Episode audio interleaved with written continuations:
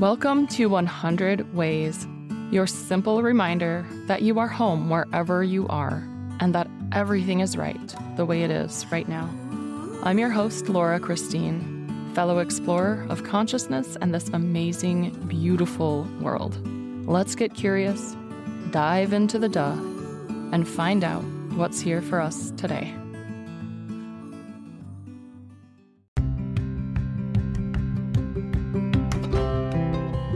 Welcome to 100 Ways. This is your daily exploration of self and soul. I'm your host and fellow explorer, Laura Christine. Let's dive in and find our way home.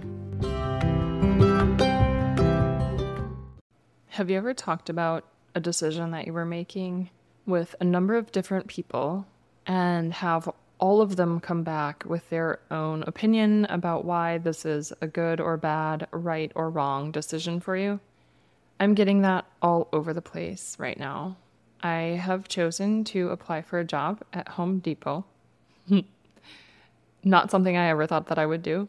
Just like moving to New England was also never something I ever thought that I would do.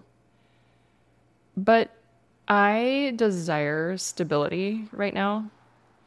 And I desire stability so much that I thought of going on this website, finding out if there were any opportunities, and I found some opportunities and I applied. Wow, I'm so creative. I have so much talent. I have so much to offer. And it is a lot of work to be relying on your creativity and skills and talents for income when you haven't found a good way to structure any of those things into a really reliable source of it. So, anyway, here's what happened I applied for a few different positions at Home Depot. One of them was a department supervisor position because I've been a manager before and it's kind of fun. So, I got a call back about that position, and then she told me that they also had a designer position available. The pay was a little bit less. It was a dollar less per hour. And really, the supervisor position was like the minimum that I was willing to do for an hourly wage, plus benefits, which that's another thing. I'm tired of having all my stuff just spread out everywhere. I have medical insurance through Hawaii. I have been paying taxes to Hawaii every month and year. My residency is all over. I don't even know because I had an address at my dad's for a while because I wanted to get my address out of Hawaii. But then it's like, oh, but now what do I do about insurance? And then it's a mess being self employed.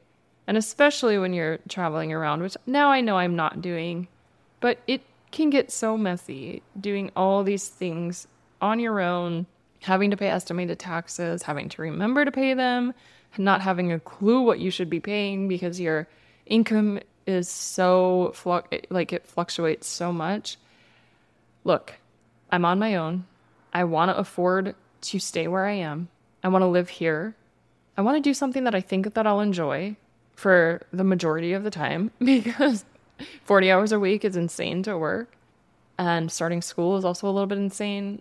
But without that stability, there is so much energy that goes into how am I going to sustain myself? There's so much energy that goes into that. And I just don't want it. And also, by the way, I don't have to justify my decision to apply for this job and to accept it. But I'm telling you the story just because this decision came from being home and myself. And so I applied. She talked about the designer position, and I felt a very open lightness within myself. And I was like, oh, that sounds really fun, actually. And I think that she felt it too, the recruiter. So she actually pushed me through for that position instead of the supervisor position. I had an interview scheduled on site and I went there. The store manager came in and he actually apparently was being transferred on Monday, but he came in the Friday before to do this interview with an assistant store manager because apparently this role drives a lot of sales because obviously people making their kitchens pay a lot of money. And The way they explained the role felt pretty good. The way they acted and treated me and joked with me and showed sincere interest in my own life and the way they answered my questions all felt really light and really open. When I think about it, I start to go a little nuts. And when I don't think about it and I feel it, it's like, yeah, this is this is the duh thing to do right now. Because when if I didn't do that, it feels like a frantic struggle. and I am not in the mood to experience a frantic struggle right now. I am in Bennington. I will receive what I need to from it, whether I'm working at Home Depot or not. So I'm going to do that. At least I'm going to start. I'm going to find out what it has for me there, just like I do with everything. And Bennington is going to give me what I need. There's absolutely no question that I will get what I need here.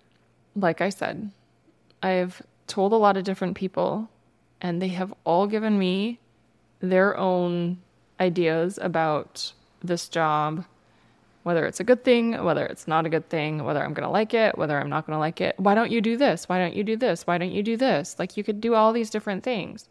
You think I haven't thought about all those different things that I could do? Yeah, I have. I am taking the lightest path. The lightest path does not always make sense. The lightest path does not always make logical sense.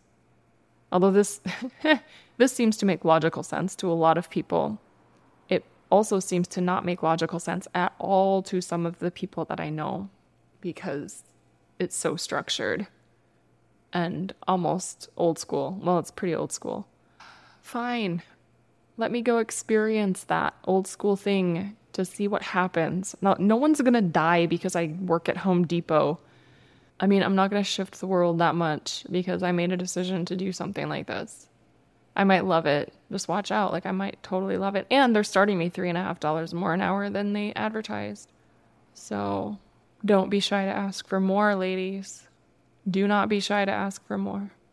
Anyway, I hope this story was helpful for you. I really want you to make your own choices. And when everybody else tells you what's up, to thank you but no thank you, to hear it, but not really hear it. Like, actually, in this instance, when you're making a choice like this, when you're making a decision for yourself, hear what other people say, but don't listen. Listen to your own body. That is literally the only place that you need to seek advice. Your own body. Does this feel like a yes or a no? Is this light and open for me? Or is this constricting. I guarantee there are other things that are light and open for me, but I don't see them right now. And they're not maybe here right now. So I'm taking what feels light and open for me, and I'm going forward in that direction. Because doing the other thing, which I said feels like a frantic struggle, doesn't sound fun. It doesn't feel good in my body to say no to this. So I'm saying yes to it because it feels right in my body. That's how you make decisions from home. You don't think about it, you feel it, and then you do that. And find out. You can always change. You can always change. So until next time, I'm sending you all the love and then some more. If you'd like to support the show, go to buymeacoffee.com slash 100 ways. And we'll talk tomorrow. Thank you so much.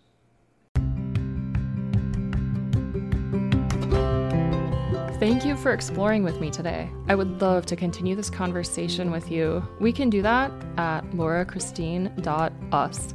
You'll find contact in the menu, or you can go to laurachristine.us slash contact, and you'll be taken right to it. Let's dive in a little deeper and see how fully we can flow with the duh.